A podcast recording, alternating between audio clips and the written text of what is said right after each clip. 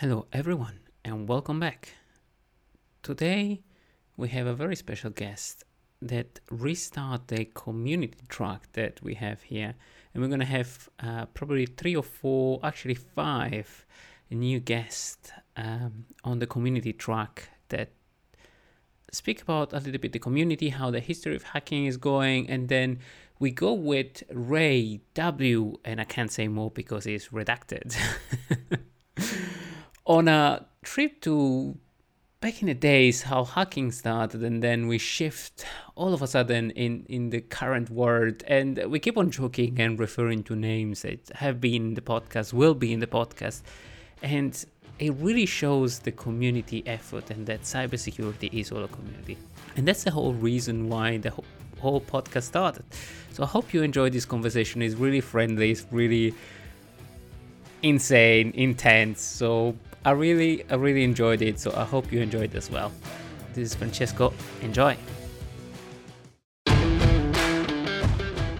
Welcome to the Cybersecurity and Cloud Podcast, where we hear the stories of information security professionals.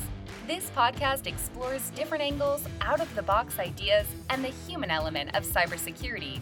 If you enjoyed today's episode, please consider leaving us a review on Apple Podcast and supporting us at www.patreon.com forward slash CSCP so we can continue to bring on amazing guests. You can watch videos of the interviews at www.cybercloudpodcast.com.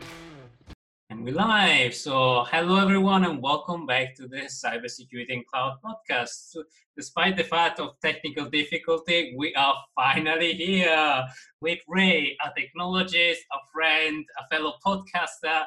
This is your host Francesco, but let me leave the stage to Ray. Ray, can you tell a little bit about audience what you're doing, what you've been sure. up to?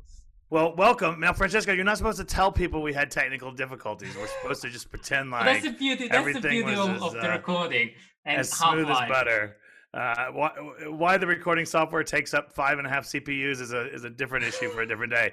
Uh, my name is Ray Redacted. I am a infosec researcher and I'm a technologist at a global firm that does connectivity and cybersecurity services uh, as well. And so, and I'm I'm available on Twitter as RayRedacted.com. And I have the Tribe of Hackers podcast, which we just launched just a few weeks ago, and it's just now kind of hitting its stride as part of uh, tribe of hackers.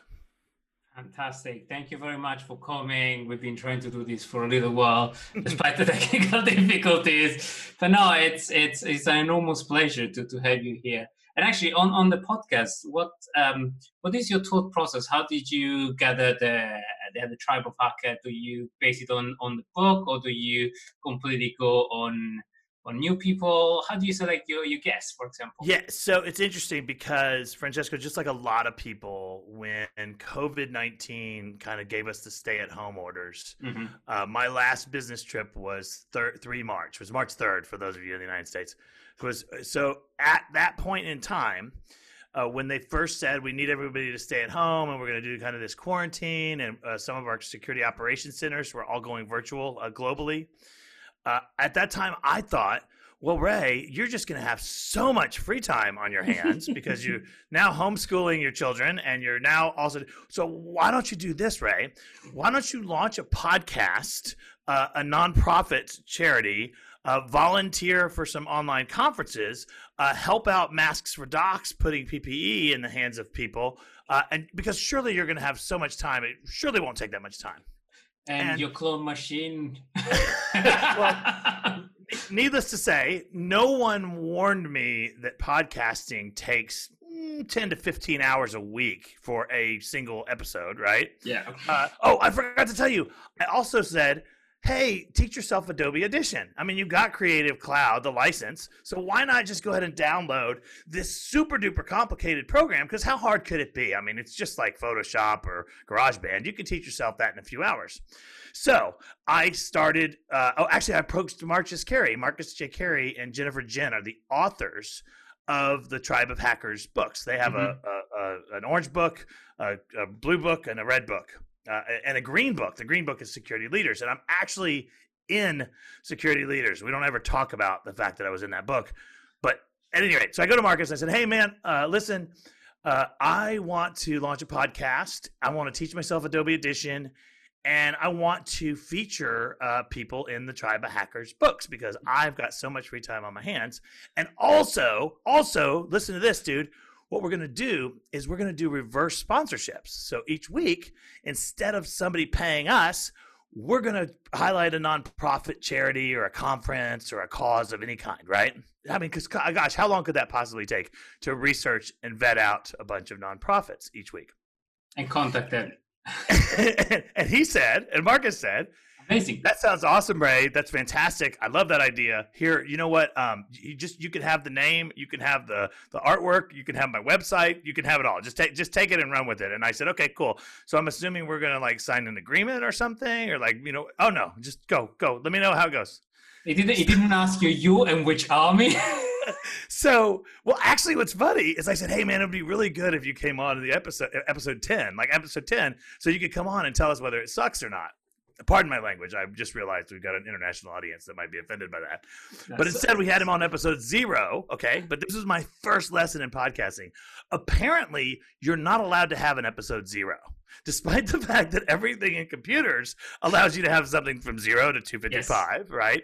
Uh, that's a classic uh, way that we express binary. Episode zero apparently breaks Apple Podcasts, Spotify Podcasts, and can get you banned from Android podcasts. So, yes we had to rename this episode one uh, season one, episode one, which is extremely optimistic to say season one. By the way, that's just uh, really, really thinking way forward. I just started on season two. and so we, but we we launched uh, just a couple months ago, and it has been people featured in mostly in the security leaders books. And uh, mm-hmm. by the way, I know you have some listeners that have never even heard of Tribe of Hackers, but what yeah, Tribe of Hackers is is there was this guy by the name of Tim Ferriss who pioneered this concept called tribe of mentors or mm-hmm. or tribe of uh, advisors or tribe it was some i'm going to get in big trouble for not knowing the name of that but at any rate tribe he puts something. out this book of all these massive like thought leaders and and influencers and celebrities and everything mm-hmm. else and asks some cool questions right and that's what the tribe of hackers books are too is each book has a bunch of people in infosec answering the same questions. So question over question over question. When you see the book, sometimes you'll see people skip questions. That's because our answer sucked and we just went ahead and left it out because you were allowed to opt out. Jennifer Jin said, "Hey, if you really don't like your answer, just whatever, just don't answer it or just say this answer stinks." But in general, it was all the same questions. And the books are awesome, okay? And I'm not just saying that because I am the uncompensated host of the podcast. it's also because the books are really, really interesting because there's this huge variety of of um, of opinions, variants of opinions.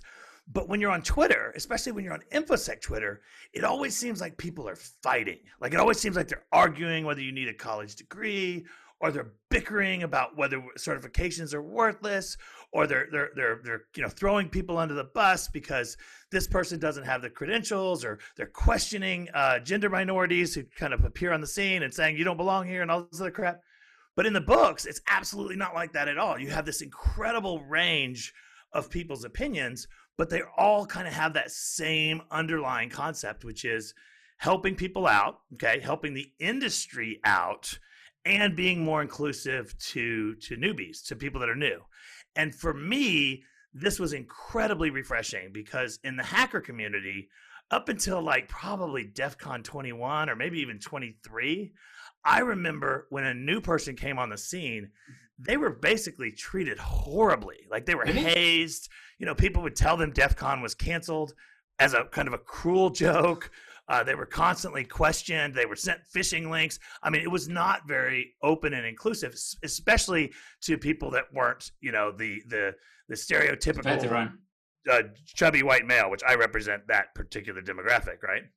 So it is actually awesome to see so many people really giving back to the community. Uh, Marcus actually donates all the proceeds of the books to charities. Uh, and then again, we, we also try to raise awareness or money every single week for different kind of nerdy, nerdy type charities like the Diana Initiative or Masks for Docs, or I think Folding at Home was one of them one week. But again, that's that that's basically the podcast, and I can't give you that huge advertisement without also telling people that they can subscribe by going to toh tohpodcast.com. That's T like tribe of hackers podcast.com. That's a nice name. That's a nice. Yes, yeah, so we got name. the huge ad out of the way now. So I feel like, like the cybersecurity and cloud podcast. oh yes, absolutely. That's a, I, that is good. And now this podcast actually is uh, this is in season two. Like we're late in the second season, right? Yeah, no, we a... are in season two. So season one actually was we started with Tanya with a hashtag Tanya Janca for who doesn't mm-hmm. know.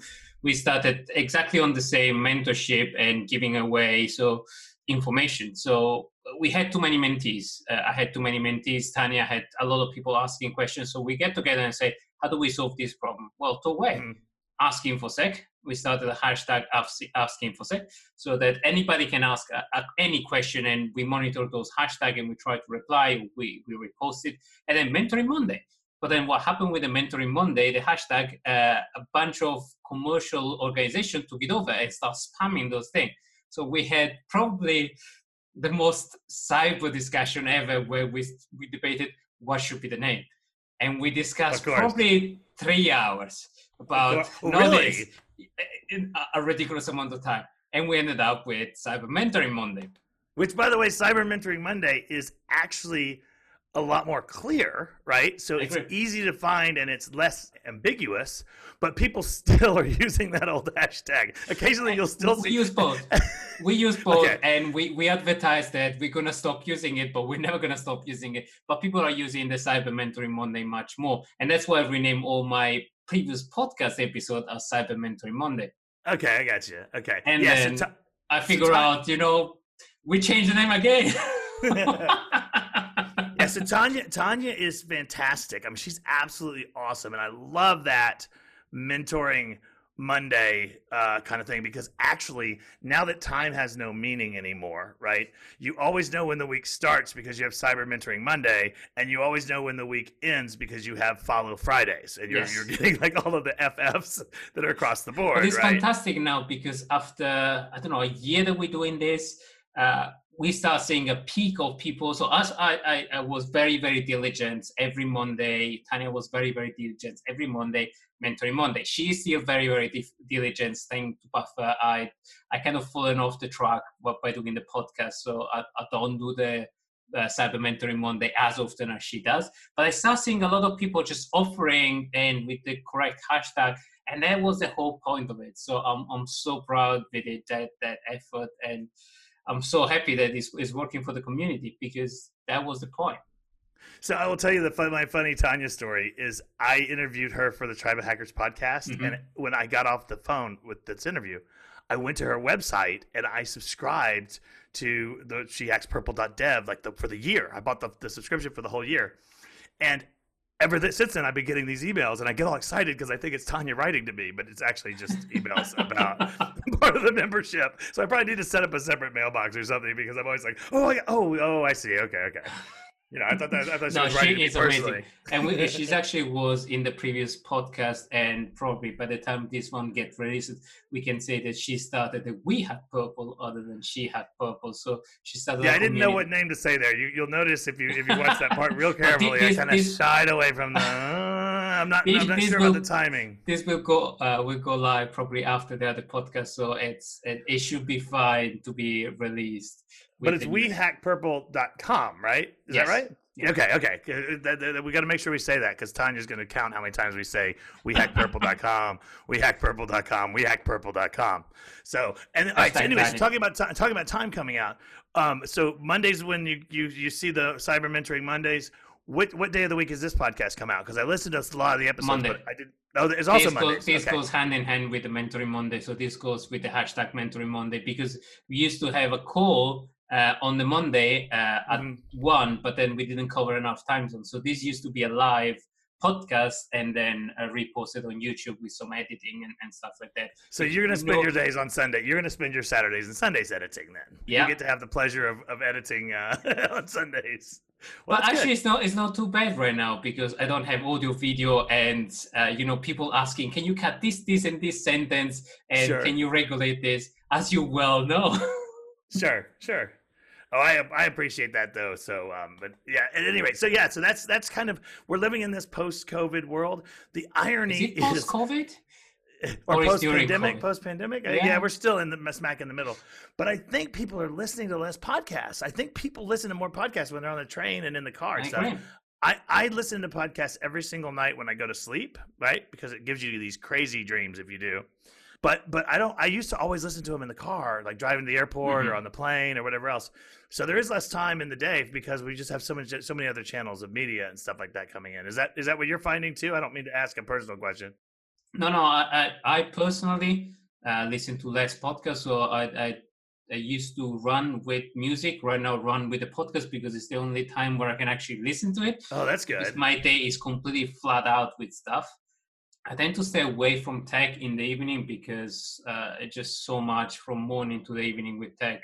I'll try to you know decompress a little bit, so no no tech in the evening. So that running is the only time where I can actually listen to a proper podcast. So I've been binge listening, for example, to the Darknet Diary, and I got super sure. hyped that's amazing. Sure. Yeah.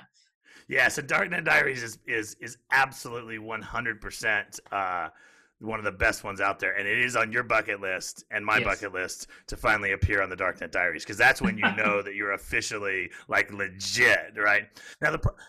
The problem is, is he won't let you just come on the Darknet Diaries and just rap about your own podcast. Okay, that's just something no. that you and I have here. but uh, he, he wants an actual story, and preferably. And, and I love the story, and I love the story uh, storytelling. And actually, on that subject, how let's talk about the story how Ray became Ray Redacted and how that was born.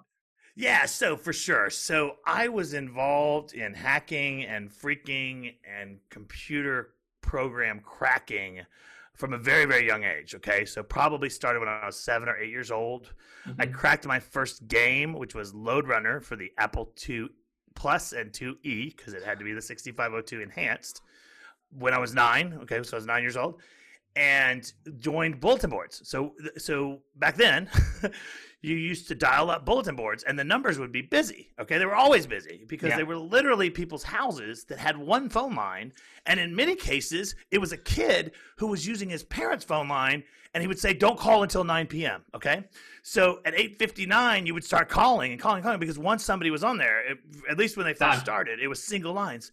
So if you really wanted to broaden your horizons, you had two things you could do. You could either start dialing long distance bulletin boards, and we're not going to talk about the payment terms for dialing long distance, but I will tell you that it was a lot more expensive than nine year olds and 10 year olds typically had for their allowance.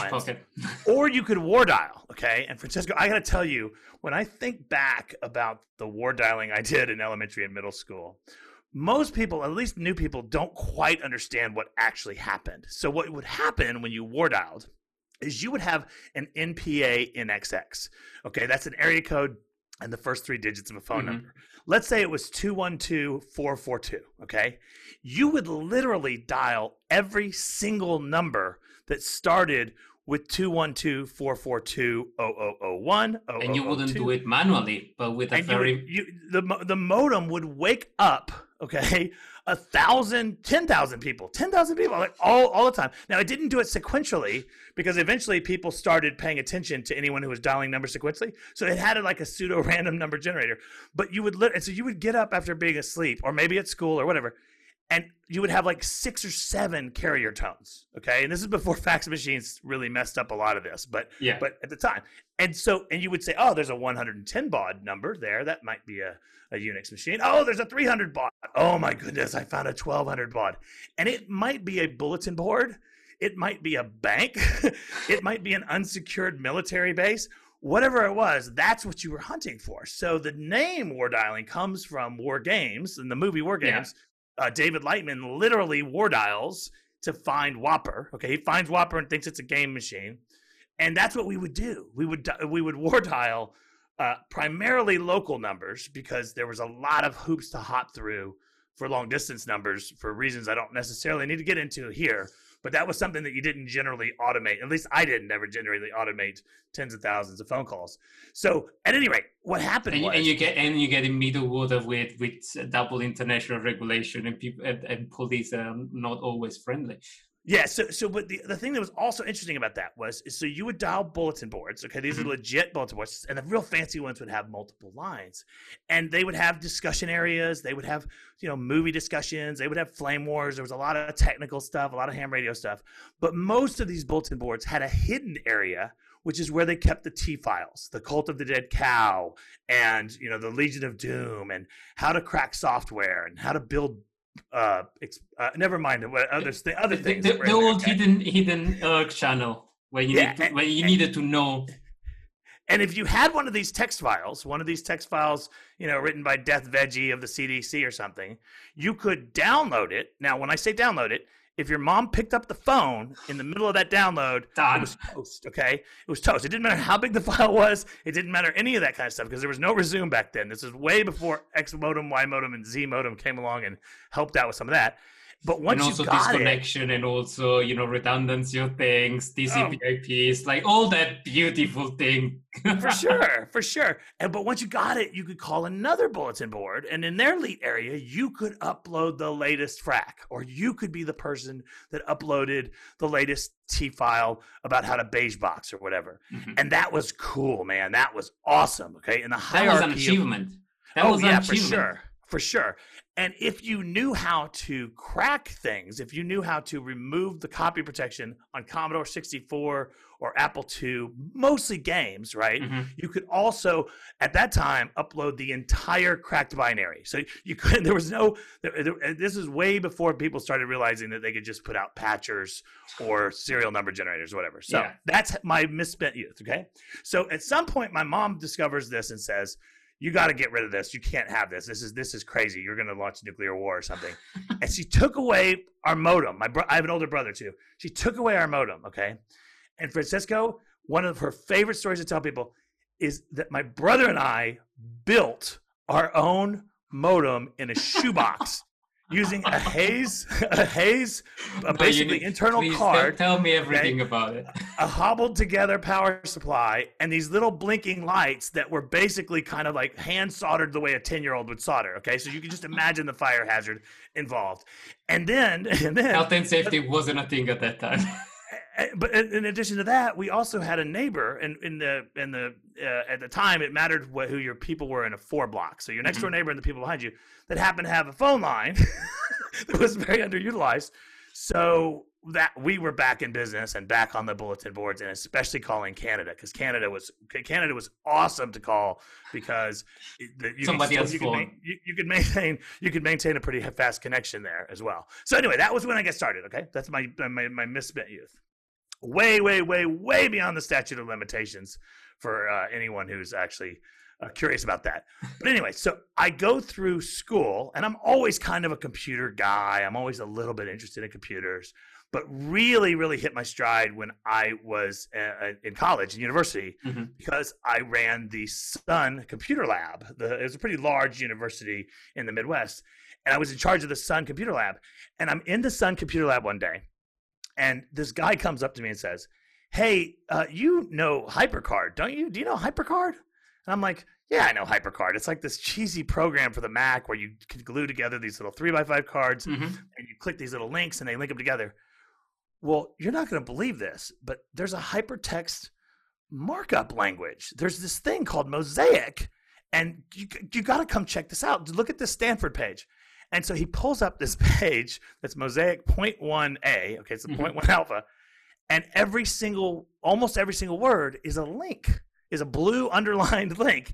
And it All was right. the first time I ever saw the web, and I was like, holy crap, this is going to just absolutely positively change the game. Yeah. Because up to then, Usenet and Gopher and even FTP was not user friendly at all. Mm-hmm. And people were flocking to things like AOL and CompuServe. But this was now going to basically be an open internet that and eventually. Interface. We, and uh, to be completely honest, and maybe you need to edit this out, my first question to him was, is there porn available on this? And he was like, oh, yeah, oh, yeah. of course there is. It's always important to that. So I knew the internet was going to be very, very powerful. Graduated from college. VH, VHF was was the, the, the technology was born because of a reason, and internet was born because of a reason, not research. oh, for sure. Well, actually, most major technologies at some point we were innovated by either pornography or gambling at some point, right? Everything yeah. from Xvid and DivX to MP4 to to web streaming to e-payments, everything, right? So, but anyway, so I get out of college, start an internet service provider, right? Mm-hmm. Worked in an in, internet service provider for for several years. Uh, we ended up spinning that off basically, and then I went to work for telcos, telco tel- specifically inter inter exchange carriers or IXCs. Okay, yeah. And I was always in the role of a sales engineer, solutions engineer, solutions architect, that kind of customer facing kind of stuff, mm-hmm. but also real nerdy and geeky in the background. And this is the days of like frame relay, MPLS hadn't come on the scene yet, et cetera. And th- anyway, long story short, we get all the way to my current uh, job today, which was a very, very large provider of, of data transport over Ethernet globally. Okay, so private, dedicated, software defined transport. And we knew for a fact that cybersecurity was going to become, you know, just the hottest area in the world by the by the uh, by the 2000s or so to speak, or the late 2000s, I guess I should say. And so we actually started investing very, very heavily in machine in learning, in AI, in a lot of these technologies that people. Let's go in machine about. learning. Let's stick to machine learning. That's that's one of my big thing. If you listen sure, to absolutely, I, I the one with Jay, I just I just hack machine learning and well, I, I listened to the Joe uh, the Joe podcast, and he said it was artificial common sense. Okay, so that was the I like that I like that term. I'll stick to so, machine learning. So yeah, so so that's what that's the company I work for now would do. So I'm the technologist. I'm kind of the evangelist. I'm the I do some research. I do some public speaking and things like that. But then what happened two years ago was that the de facto underlying technology that drives all of connectivity mm-hmm. moved from something called multi-protocol label switching to something called software-defined WAN, and now uh, SD-WAN is the dominant kind of de facto standard. But security is way more important than ever. So even more so than the migration to IPv6, SD-WAN is driving people to be very, very concerned about uh, segmentation, about you know about keeping their public versus their private traffic that's out there, about DLP, you know, because all of those that, types of things. Up to that point, uh, in order to to scramble a little bit, you could just hijack a BGP table or reinject routes and, and stuff like that. With SD-WAN, everything is programmable. Well, yes. So now hold on though, because you still can do that, right? BGP yeah. is still uh, the, the, line. The, the, the the issues that we heard about so many years ago uh, when L0pht testified before Congress and they kind of bragged that they could take down the internet within a few minutes, they were talking about BGP4, okay? And they were specifically talking about BGP4 exploits that would still work today. Occasionally, we still see someone accidentally advertise a route that's not theirs or, or broadcast. Suddenly, all traffic for Iowa is going through China for two hours, whatever that is, right? And the reason for that is because all of the underlying technologies of the public internet, whether we're talking about TCP/IP so or SMTP or even BGP, were built at a time where you trusted each other, right? Yeah. I'm a university, you're a lab.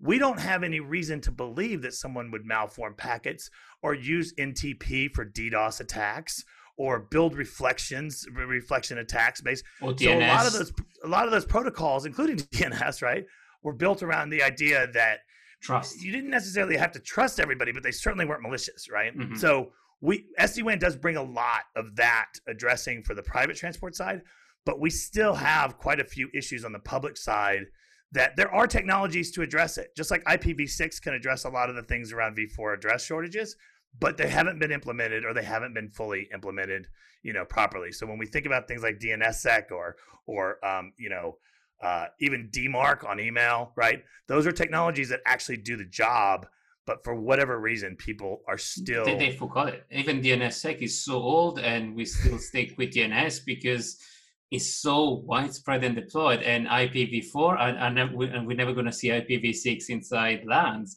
because, first of all, it's, it's mind-boggling. Yeah, for sure. to do subnetting sure. in IPv6 and and do from decimal in in hexadecimal it's it's just mind-boggling if you know network. And we also have less and less people in networking. So going back to cybersecurity, I I keep on receiving the question of how do I start in cybersecurity? And I tend to say start with the basic networking, but don't go hardcore networking. I'm I'm a hardcore networker. I'm a CC, ex CCIE, so I've been hammering at that for so long, and also Cisco tra- ex Cisco trainer. So I've been, you know, uh, evangelizing about this stuff and broadcasting, if you want to use. sure. Sure, but, well, now, but, but in fairness, though, when people say, "Hey, go learn networking," but don't go too hardcore. Well, what we're talking about is we're talking about things like the OSI model, right? Like yeah. everyone should know the difference between layer three and layer seven. Oh, capture right? packets. Every, every, everyone. Should yeah, for, for sure. Everyone should know how to use Wireshark, or at least yeah. be interested in how to use Wireshark, right? Because uh, because if you can't diagnose a PCAP file, or you don't know the difference between layer seven and layer 3 mm-hmm. then it's going to be very difficult for you to make statements or do diagnosis or even read incident reports yeah. without some underlying knowledge. And I'm not saying you have to go out and get a CCIE. I would actually even argue that most SOC technicians don't even need like a CCNP. NA would be perfectly fine, but you do need to know the OSI model. You need to know the difference between a, a, router and a switch, right? You need to know the difference between a switch and a hub, right? You need to know how to how, read an IP address. Come on. and, and, and, and believe it or not, I still argue you still need. I still think you need to know how to subnet. You need to know the difference oh, yeah. between a slash twenty four and a slash sixteen, or even even in cloud. Cloud is even more important because it, uh, even if you do it manually, even if you do it automatically, you still need to know that there is a boundary between addresses and you shouldn't consume, especially because with transformation, you're never going to have a block of addresses. Yes, um, so, so Francesco, that brings us up. This, that actually brings up the topic of your podcast, the name of your podcast. Because let me tell you what happened with cloud. Okay, in my experience, mm. we had four massive migrations of our global customers, right? At one point, they got out of their own data centers and they started going to colos, colocation centers, right? Hosted colocation centers. Then they started moving from physical servers to blades and virtualization and, and Docker and eventually Kubernetes and things like that. And then they started doing that completely and started moving their workloads to Amazon and to Google and to Office 365. And that last migration was eight times faster than the migration was to virtualization and 16 times faster than the, virtu- the movement was to Colo. So when we talk about these big leaps that are happening, they're happening faster and faster and faster. And then, as if that's not enough issues for mm-hmm. security reasons, it turns out that every single person in a company who's ever configured their home router thinks they're a CCIE, and so they feel free to go spin up an AWS instance and throw a bunch of customer data on there, some PII on there as a proof of concept, because they watched this TED talk, and in this TED talk they said, "Don't worry about building a secure product. We just need a minimal viable product." Okay, so here's what I'm going to do. I'm going to grab all my customer PII and I'm going to throw it into this S3 bucket, and open. I'm going to start playing with AWS uh, fully open, right? And I'm going to start playing with APIs. MVP, right? MVP means no no hacker is gonna is gonna attack my stuff. I label it MVP, and nobody's gonna touch it. And I'm not going to tell anyone. Okay, I'm not going to tell my IT. I'm not going to tell my network security people. I'm not going to tell my application security people. Even in a DevOps environment, I'm just going to skip all that and just throw this up, okay, so that I can go to my board meeting and show it off, okay? And when I go to the board meeting, they say, wow, that's really good because they assume that it, it went through security, right? They assume, right? So we have this confluence of these events that are all happening and they're all driving towards less and less security and bigger and bigger breaches. And, and by the way, three years ago, our biggest breach was exactly what I just described. Those S3 buckets was and by it, far the worst still one. present. I mean, I think uh, 80% of, of the breaches, I mean, I have one on my talk where I, I collected some of the data, and 80% of the latest five years cloud breaches are for misconfiguration, and probably around 60% is about open S3 buckets. Capital One's a perfect example of that, right? 100% misconfiguration. Yeah. Perfect example of that.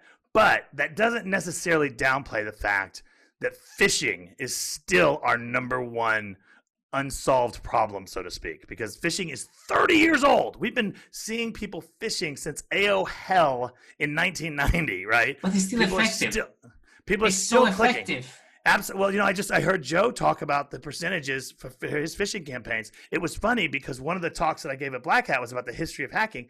When they first launched AOL, you could send a thousand uh, instant messages pretending to be AOL personnel, and you would get ten percent response with people's passwords or credit cards. I'm saying hypothetically, a person would get that. I don't mean you personally or me personally. email email is so old. But but ten percent, right? Phishing still works to this day, and I know phishing still works yeah. because I still fall for it. Like I still fall for it. We we have a company that phishes all of our employees, right? And last year I got a note from Amazon. It looked totally legit, but then again, all phishing emails look legit these mm-hmm. days, mm-hmm. right? You can't you can't trust anything because of what it shows up as hover. You got to look at the full headers. But I fell for it. I've fallen for it right before. So we still have that phishing issue. And it might be somewhat mitigated by some of the things that Amazon and Microsoft is now doing because they're now understanding. But actually, that- actually, I have I have a thing because ninety percent now of the uh, uh, dummy boxes, and, and we talked with that with, with Joe, are going, are going to be in AWS. We have entire block of addresses trusting AWS. So if a hacker spins some, something in AWS and it's not even close to me, I just have the whole range of AWS open. sure because anybody's now is on AWS and it's like I'm not going to open IP per IP in my firewall. I'm going to trust that. Oh, for so, sure. Now let me tell you how that happens. I'm going to give you the real world example how that happens. Uh, Mary comes to me and says, "I need you to open the firewall to this address." And I said, "Okay, so is it that that that's is that address?" Well, it jumps around. I mean, sometimes it's that address, sometimes it's dot .11, sometimes it's dot .21 it's not really truly a static IP. I think it might be DHCP. You know what? Go ahead and whitelist the whole Class C. Go ahead. I mean, what's the worst thing that could happen, right? And then Joe comes along two weeks later, and he has one, and it's literally one octet away. So yeah. I'm like, well, just go ahead and whitelist that slash 22. I mean, what's the worst thing that could happen, right? Well, because we trust Amazon. We assume that we trust AWS. Yeah. Never mind the fact that the hackers and the bad guys are not only hijacking machines in AWS, they're also spinning up their own machines, Correct. right? If you talk to red teamers, a very, very common thing to do, actually, Joe even talked about it, yeah. was to set up, to spin up my own VPS, right? Fire it up, add a Let's Encrypt certificate, and I'm off to the races. I mean, teenagers can do this.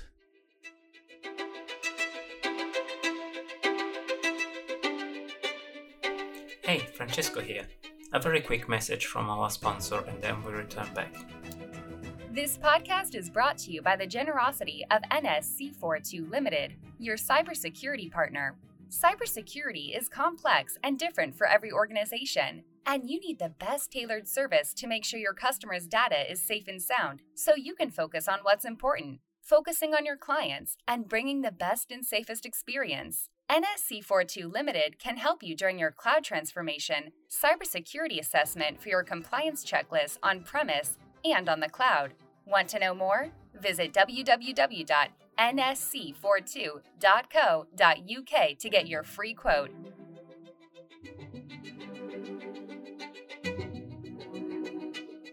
Everybody can do this. Everybody, I mean, we are the, if you want, the older generation. That's uh, having gray hair. And we are getting the old generation where this is complicated, while the new generation are born on the cloud. So for me to spin up, I don't know, a VM, a Docker on, on my machine or a cloud environment, right now it's more or less equivalent. But for a kid that is coming nowadays, you look at a couple of videos, you know how to spin this instance, maybe knows how to delete the trace in CloudTrail and bounce back in a couple of IP address just just in case. And you have 90% of the organization in the globe that have a DNS there or has a, a HTTP there so everybody's going to trust that, either from a DNS perspective to exfiltrate data, phishing campaign with a with a DNS with with a web page loading there. So there you go. Yeah, so you can learn everything you need to know from YouTube videos if you want to be a red teamer or a malicious person, or you can even buy them already pre-stolen right that's the other possibility is that that's out there you know today but i will laugh because in the infosec world we have this little bit of a debate about YouTube because sometimes YouTube is restrictive about uh, about tools. Sometimes they're sometimes they're restrictive about music. I mean, there's a there's a there's a love hate relationship going on there. I hope I'm not getting your podcast in trouble with YouTube's AI for listening to me. Or, I'm sorry, the machine but learning. It's freedom. But, but, freedom, but it is right? interesting because because I'm not going to give away the age of my son. But when my son was younger than he is now by a few years, by five years uh, my wife decided that we were going to deploy this little device called Circle that mm-hmm. would monitor what our children were doing on the internet. Okay. And within three weeks, my son stopped complaining, like just completely stopped complaining one day. And the reason he stopped complaining is because he'd figured out if he spoofed the MAC address of the Circle device, he could do whatever he wanted. Okay. And so I, being the father that I am, took this moment to sit him down and say, I need to talk to you about ARP poisoning. It's very important that you understand what a MAC address is. Where did you learn this? Which one of your friends taught you this? Because I, I think that friend is probably going to be pretty interesting. Oh, Dad, it was on YouTube. It was on YouTube. It was, it was right past the Wi-Fi cracking one. As a matter of fact, if you watch the Wi-Fi cracking one, it immediately recommends you to watch this one about how to, to, to get around Circle.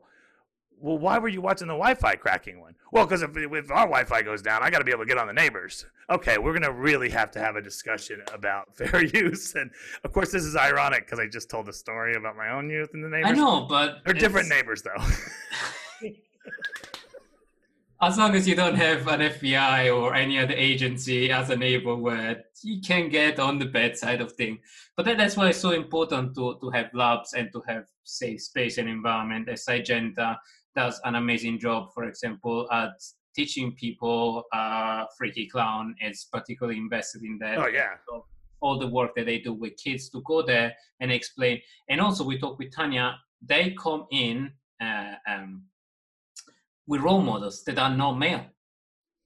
So oh for sure. the new sure. generation of, of kids recognize that uh, in order to be an attacker or a tinkerer, I'm not going to call it hacker because I have a per- personal campaign against calling a hacker a hacker, but uh, because it's misconfused with an attacker Mhm.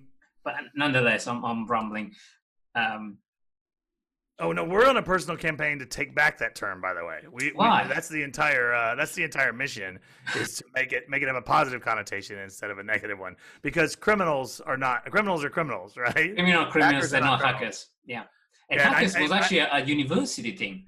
Oh, for sure. Oh, absolutely, one hundred percent. So it really, really started at MIT Correct. because if you in the Tech Model Railroad Club, if you wanted to run a 20, 23 card punch card program, you could hack down someone else's code so that it would still run but be more efficient, and then you could insert yours in there. It was called code bumming, right?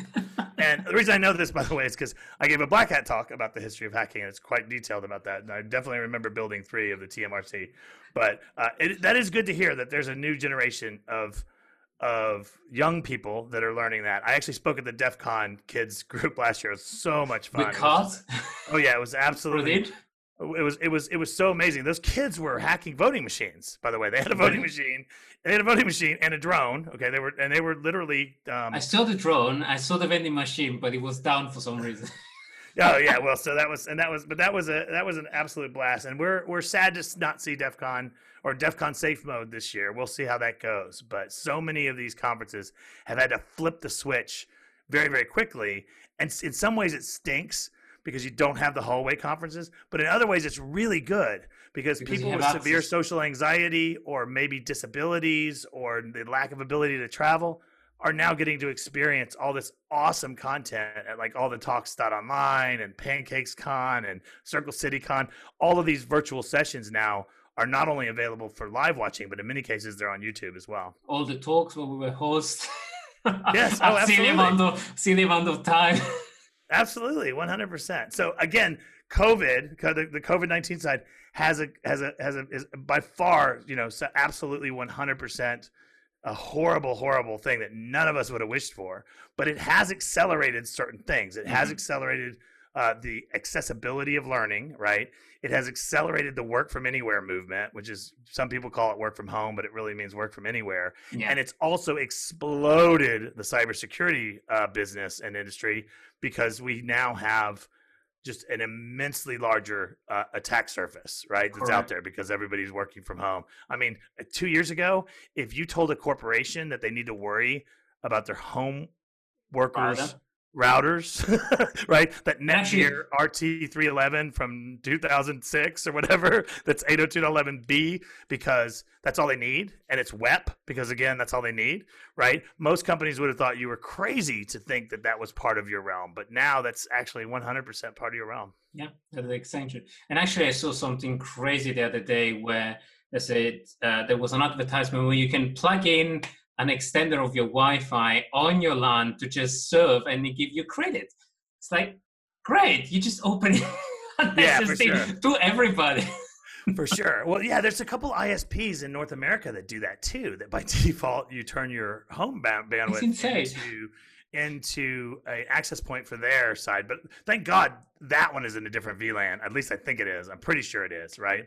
But what we're now recommending folks do is to have multiple SSIDs, which is mm-hmm. basically multiple VLANs, is what we're really talking about, and put your kids on one. Make sure that you're monitoring what your kids are doing. First of all, I mean that's very you just very need important. Pi-hole. So you just need a small Raspberry Pi with Pi-hole deployed to actually monitor all the traffic.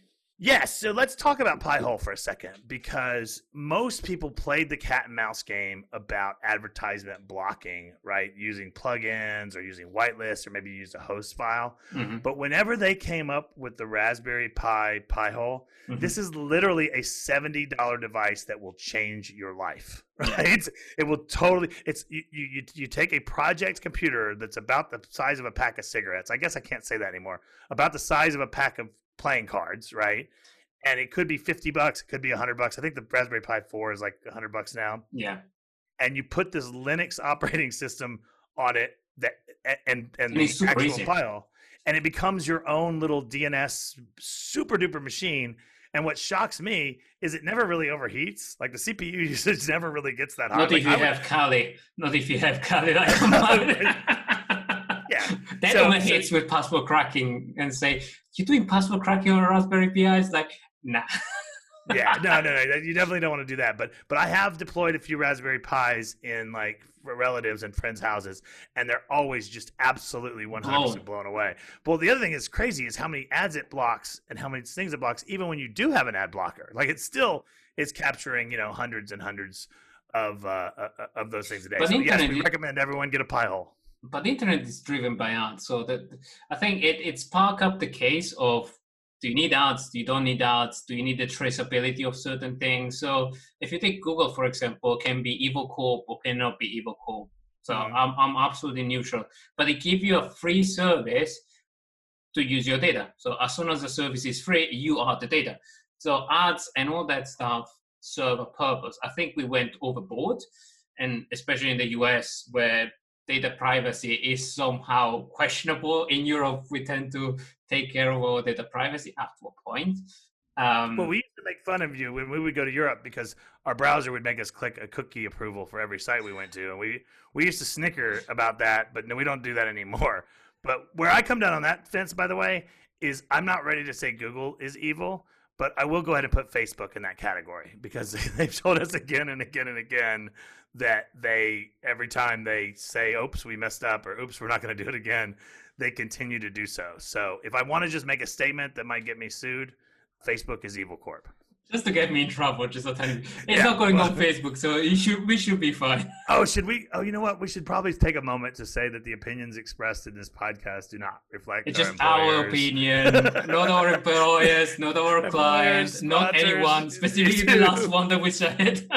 Please this is not endorsed us. by anyone, including Raspberry Pi or even the movie War Games is not endorsing this. Okay, so but but you know, and again, the reason that um, this is a particularly of concern is because of the the issues around information warfare and around disinformation and around electoral interference right those are yeah. the those are the three biggest reasons why you know facebook really needs to get its act together i have an oculus quest this like vr headset that is standalone and i'm literally scared to use it because it's tied directly to Facebook because they own them, right? Yeah. And the terms of service are just bonkers. I had to I had to use it to go to a, a VR conference that was online that Alyssa Miller was speaking at. Yeah, and, I love and, that. Um, Lesley Carhart was speaking at, and Jayson Street was speaking at, which was absolutely awesome.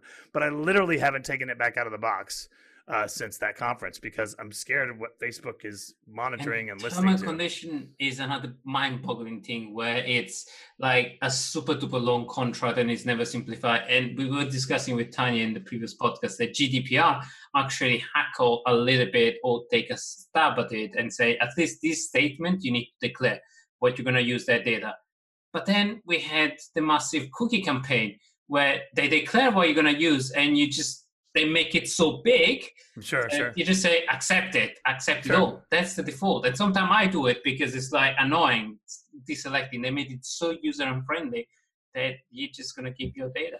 Yeah, so that's actually a strategy. So in the United States, when they started allowing commercials for pharmaceuticals, the uh, the first TV ads would always start off with this product may cause baldness, this cause may, this product may cause blindness, this product could cause your relatives to die. All these horrible, horrible warnings at the beginning of every commercial. Super fast. Because, because they realized that people would become numb to it. Like people just tune it out. Like it was just suddenly noise, right, in the yeah. background. And so that, that's one of the things that you can do with terms of service or a privacy policy is just make it so long and detailed that there's no way anyone will read it, right? But the interesting thing about the GDPR is when the GDPR came about, and you know every year or every two years it was getting more and more and more strict. We had two big, huge breaches within probably 19 months of each other. And when mm-hmm. I say we, I don't mean me personally. I mean the world generally. One was British Airways, which was completely bungled on the disclosure, and then one was Equifax. Okay, and British Airways actually ended up having to do things to be compliant with GDPR, but Equifax did not. And if you read the Brian Krebs article about Equifax, they had machines in Brazil that the username was admin and the password was admin. Okay, with people's credit PII, including their social services numbers or social security numbers, full credit history, everything. And to my knowledge, Equifax was not fined a penny for having admin admin on production Apache GDPR, boxes. GDPR, it's it's kind of uh, iffy because it's it gives the to the ICO to the local community to actually fine, and it gives important to if you don't implement, but it's not as strict. So I love I love PCI, and with Daniel Cuthbert, we were saying we're getting old because we say compliance is actually good for us, and policy is good. Oh, really? Yes, we were on, on on a call the other day. And we said compliance is actually good for us, and it's like, are we getting too old? yeah, so I will tell you, I have seen PCI DSS compliant networks that I'm not saying it's good, but it's they would they would they would give you nightmares if you knew because it is it does cover a lot, but it doesn't cover everything, not even close, no. right? And it's the it's the full sense of security that I am PCI compliant, I am compliant, but also it, it gives you teeth. So it, it it's a way for organization, and I've abuse compliance to actually push the cybersecurity agenda because it's a way to get money for a CISO, for example. Yeah, so what I would actually really love to see is if a lot of the infrastructure as a service companies like Amazon and Office 365 and Azure would actually just decide that they were going to make security baked into their product, right? Like like we're doing on the wide area network nowadays and stuff that you have to take security and, and make it step zero, right? Whenever you're coming up with a six step plan, it can't be yeah, step but it's six frictionful. So they, they are all pointed to sell more and security is frictionful. If you take Netflix, when was the last time you entered a password? Yeah, for sure. No, I get the friction argument, okay? But let me counter that friction argument, okay?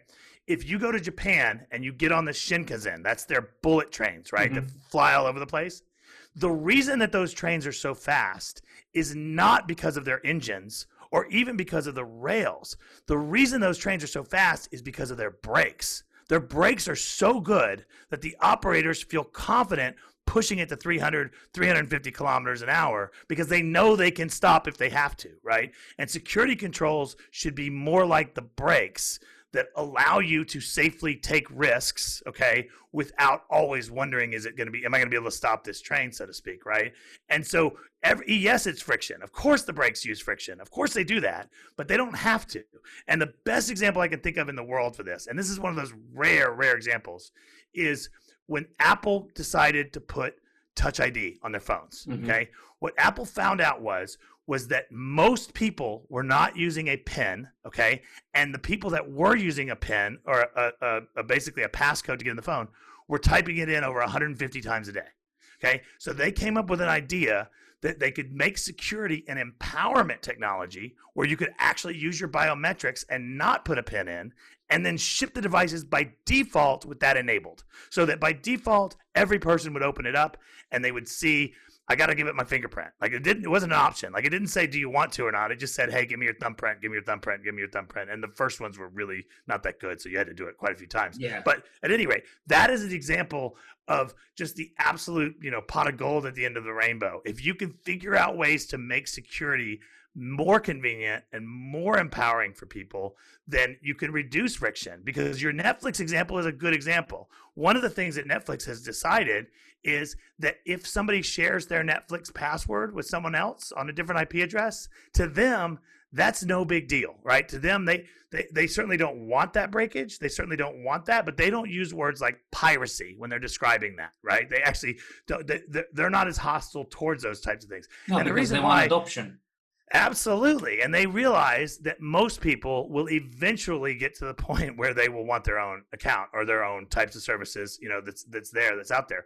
It's a little bit different on Netflix, you know, versus something that really needs multi-factor authentication and good strong passwords like, you know, cryptocurrency exchanges or your yeah. bank, which I shouldn't even say your bank because our banks are horrible. Our bank our bank multi-factor authentication is is is is like stuck in the 90s. It's still SMS based. They're still showing these little weird pictures. It's still possible to freeze someone's bank account if you know their username by just hitting eight different bad passwords or whatever. I mean, it, they're living way behind, and the reason they are is because of compliance. they and are so they can. And, no, hold on. Absolutely. They also can, and they also not challenge. So in London, here in, in the UK, we have a whole stream of uh, fintech that converted the node. So uh, open banking, so all the all the API needs to be open, became a standard. A reuse of, I mean, multi-factor everywhere became a standard. So you had they, they raised the bar. So the competition, because right now all the banks are almost like cartel, and I shouldn't say because most of my clients are banks, but Well, their internal security is great, though. Their internal, like the in- inside stuff, is fantastic. The physical one, the physical security is great because they have been using it for so long, yeah. and they have been probed in every possible way. But you turn into cybersecurity, it's an, it's still new for them. Yeah, for sure, for sure. And if you think about the fact that most of our bank tellers are now working virtual, like you can understand yeah. why it would be so important to make sure that they don't have keyloggers on their shared their, their, their PC that they they let their kid borrow one time, right? oh, just one time, so he can install this Android game that he wanted to, right? From this non and pop up everywhere. exactly right. That's out there. So I mean, it definitely is changing, and and COVID nineteen has absolutely changed a lot of those trends, right? It's brought a lot of good news with it. It's brought a lot of bad news, and then it's even also bringing a lot of uncertainty you know, around, you know, what, what is this going to look like in five years, for example. But I will tell you that the migration to cloud that we saw over the last 19 months was probably one of the biggest fundamentals, fundamental shifts in workloads and in managing workloads and in agility, which is really, really the biggest driver. It's not necessarily cost savings. It's all about being agile, being able to respond to your competition or the weather, et cetera. And I, I mean, a perfect example is most companies in North America, actually most companies in Western Europe too, made the decision to to to stay at home like within three days, right? Three days, they basically stopped bringing the workers into the office. That's a really, really sudden swing when you have 5,000 employees that were sharing 200 VPN ports Thursday, and come Monday, you have 4,900. Like the whole the whole organization being on VPN. Yeah, for sure. Now the good the good news was is people were patient, right? But suddenly we were all on Zoom all the time. Okay, every call was a Zoom call, or every call was a WebEx call, or whatever that was for that first couple weeks, right? And then guess what happened with when Zoom? WebEx still existed. yeah, yeah. Well, so then suddenly Zoom started having all of these issues, which they actually handled very, very well. I'm gonna, absolutely well. I'm gonna I'm gonna take uh, Dave Kennedy's side on this one and say, um, and I'm, that's not just because I I know Alex Stamos either, but they, actually I do think that they handled their rough waters uh, better than most companies would have historically. But they did have quite a few things. Alex Alex just joined recently, so let's put a caveat to that. oh yeah, that's true. That's true. Well, he is the guy that you call in whenever there's a Correct. So it's, it's, it's, not all of him. I mean, kudos to Alex and Alex, and kudos to him for for joining these. Well, I think they have Katie too. I think they got Katie Moussouris as well. I think I think she's she's she's at least helping with the bug bounty side, or at least uh, in charge of that portion. I don't know if she's an actual employee, but she's definitely helping them out too. But on the bug bounty, they replied so well by being so friendly and so accepting everything, and they said, "We are a new company you know, we're on this, and they made it frictionless. So they start introducing security changes on a very fast pace without breaking everything. So yeah. my house. Oh, you're you're right. It is the friction example. You're one. You're absolutely right because they weren't password protecting the Zoom calls. Absolutely. That's right, totally. And they had never really considered the threat model of 900 elementary schools suddenly joining Zoom. So war dial all over again over Zoom. Right yeah. now we have word literally war dialer that are trying to snoop. Um, we had a Zoom bombing on one of the Cloud Security Alliance yeah. one in literally two minutes of publishing the link. So the oh, link oh, yeah. was no, hidden. I, I made the mistake to publish the link with the password, you know, the one click link, because I say adoption, frictionless. I couldn't be wronger.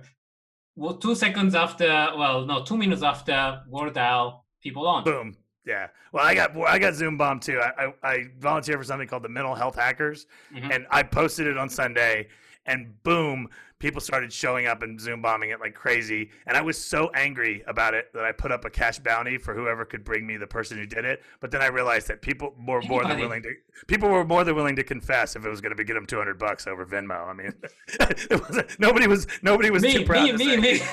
yeah, I, I can prove it. I can prove it. I, I got a screenshot or something. But but yeah, so that is that's a great example. I think the Zoom example is a is a wonderful, fantastic example. And then the other one to kind of consider on the cloud security side is one of the most important powerful innovations that we've ever had since the invention of the open internet is APIs, right? APIs are literally the glue or the the, the sprockets that makes applications and websites talk to each other if they get a bad name because of the implementation of them, that would make a, that would be much. We would all be much much worse off, right? And so that's also an area to really watch because if you if you see cloud breaches, if it's not misconfiguration and it's not credential stuffing or credential theft, it's API abuse. It's it's it's API abuse for sure. And, and it's that's, becoming a new thing. So we were discussing. It, well, it's ironically enough, it's not easy to automate checking it, right? I mean, you would think that there'd be an API for, for auditing the APIs but there's just a suite of different tools. And to my knowledge, there's not like one dominant. Because we don't have a, a catalog of APIs. Yeah, well, that's that's also that's part of the problem as well. And I will tell you that a lot of times when people are trying to make different domains work with each other, like if you're trying to get Oracle to talk to your your IBM bare metal, to talk to your AWS instance, et cetera, a lot of those APIs are kind of hacky, right? They're you get on the Jira and you start playing with things until it works, and if then you, you have stop. REST and you're lucky and you don't have SOAP and you have to just XML your user creation or stuff. So I can tell you nightmare about API because they've been evolving all the time and over time. So uh, we don't have a standard. I think it's one of those things where never, never nobody ever expected the API or that kind of concept architecture to take on so well and mm. interoperation and reuse of APIs or component build on new components. or a cluster of API used by another cluster of APIs to build another application. Mm-hmm, for That's sure. the world yeah. we live in. Yeah, and I think that that trend is definitely going to continue. That, that it's not going to change. Occasionally, every now and then, Francesco, I'm surprised by something. Right? Uh, Kubernetes exploded about twice as fast as I was predicting, maybe even three times as fast as I was predicting. Yeah, I was right? surprised.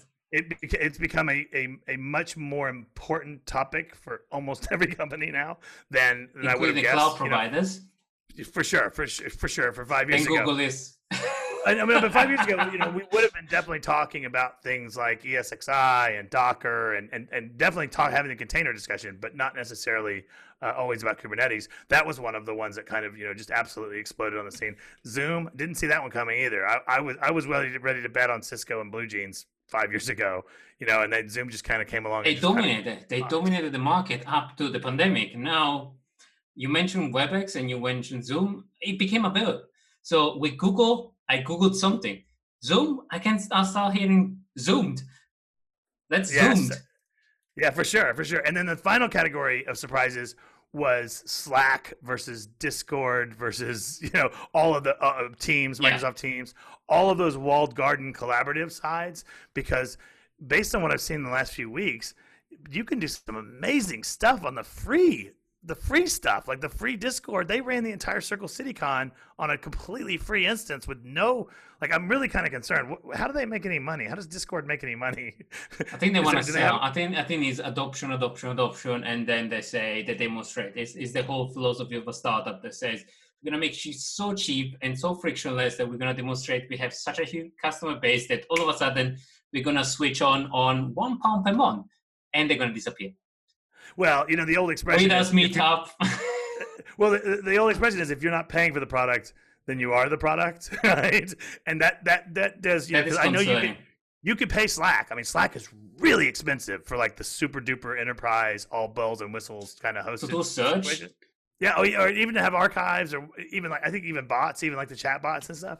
But on Discord, they, people have hacked together all kinds of stuff like that, and you know, so uh, unfortunately, the problem for you and I is that when you have seven Discord servers and five Slacks and three Teams and iMessage and Signal and Wickr, and you want to sleep.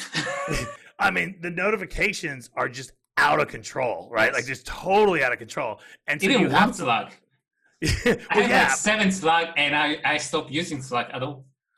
For sure. Well, you have you got to mute them. You got to mute some of them, but yeah, for sure. And it's always so funny when someone's like, "Hey, Ray, come join our Discord," and I'm like, "Oh my Aww. god." oh no, Ray, we've got we've got uh, you know. Uh, but by the way, uh, shout out to the Many Hats Club. By the way, because they were literally my first ever introduction to Discord, and that's just a fantastic. They're the world's largest infosec Discord yeah. even today. But that they were my first introduction. But the Many Hats Club Discord is super duper duper noisy. Like if you're in the general, I mean, they're getting thousands of messages a day in the general side, so you have to really really specialize yourself uh, on the Many Hats Club. So they're yeah, with you. They're they're where you are, right? Yeah. Yeah, no, we, we run a couple of con together. We run a few meetups together. Stu is, is in my podcast with good friends.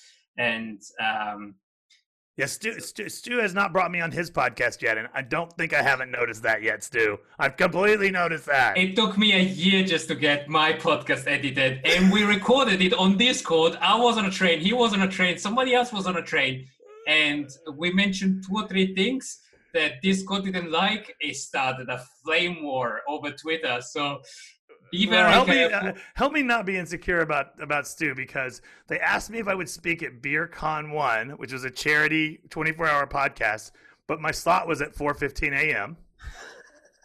okay, and then I still haven't been on Stu's podcast yet. I mean, come on, it, the man a, is just it's just as busy as me as Tanya. It's like it's it's crazy. Oh, I know. And they try to run it as a, as a charity, but they, run the, the, the, channel and the community, and they created the uh, the con right now. This the, the isolation con. So oh, for sure. No, I was gonna fly to London and speak. I was gonna I was gonna keynote that that conference, yeah. isolation con, when it was gonna be in person, when it was gonna be physically in person and then they converted it to, um, to to virtual. I did speak at that one, but I ran out of time, and I still got I still have a bet with a bunch of people that I'll continue that that session if uh, we come back. I do have to just real quickly interject. I just said something about BeerCon One, which is the beer farmers, yeah. and they're technically not the same as the Mini Hats Club. There is a difference between the two communities, but the BeerCon, the beer farmer was actually born in the Discord channel. Of course, of course, and they're very, very active, right? They're yes. extremely active. So it's like it, it, would be shocking to go to a many hats club event where there was no beer farmer representation. They but are. Like, they are always there. If you go watch the beer farmers Manchester or Leeds uh, BSides talks, which are on YouTube and have not been taken down despite their horrible offensive language and dirty jokes, it's absolutely awesome. So big shout out and plug to uh, the guys in the beer farmers and, and make sure you check out their BSides talks. Did, yeah. did you get to see any of those in person? Yeah, no, I know, I know a few of them in person. Oh, it was BSides London too. It was BSides London was the one that was the, the but, really, uh, we really actually we, we we connect all on Twitter. Scott Scott supposed to come here. I keep on haggling him. Fat Obit, uh, I, I keep on running running on him and against him. I actually met him uh, with Stu and a few other guys uh, at uh, one of the events. So the, actually, the London community is really active.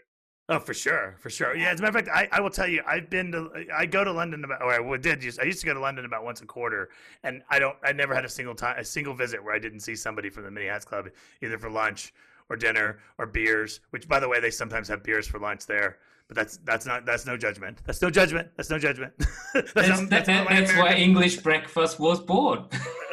Oh, sure. Really sure. greasy, oh, really heavy, and you can have a pint with it. oh, for sure, absolutely. Especially if yeah, when when in Rome, do as the Romans do. So we've now devolved to the part of the podcast where we're literally just gossiping about people and not talking about cloud security. Is there anything else that we want to do? You want to make sure we covered today during this? No, I, I, think I think we run over time. Uh, my the podcast usually is forty minutes, which is completely run over. Oh boy. Okay. okay. Well, at some point you got to make a decision. Do, do I split it into two parts and stretch it out? I hate to I, split into parts. no, I'm, I'm, I'm totally with you. It was an absolute pleasure to uh, to be one here. one thing before you leave, we have mm-hmm. a tradition to say uh, a positive message about cybersecurity, the industry, whatever. Like five second. For sure. Positive For sure. message. If you're out there and you're listening to this podcast and you are new to the industry, I want to give you a message today, and that is that you belong. You belong in this industry, and as, as many challenges as you might face, uh, learning and growing and getting better and better, you will learn and grow and get better because you belong. Amazing, Ray. It was a pleasure. I need to invite you again so that we can continue part two. I think we just uh, we just exhausted one tenth of what we wanted to discuss. for sure, for sure. Oh yeah, no, I know. We did have some we did have some notes, but I don't think we got to any of them. So no, no. I will make sure I am subscribed. I will make sure I get this as my Monday tradition. Please, anyone listening out there that wants to subscribe to Tribe of Hackers, it's tohpodcast.com, and I will be back on the Cloud Security Podcast. He shall he shall be back. And I'd like to thank everybody. Sorry for running over time, but it was an amazing conversation, so I couldn't stop it. thank you everyone and see you next. Stay safe. We hope you enjoyed today's episode. If you did, consider leaving us a review or sponsoring us on Patreon. It helps us bring on amazing guests and keep the podcast alive and free. Consider supporting us at www.patreon.com forward slash CSCP and watch other episodes at www.cybercloudpodcast.com.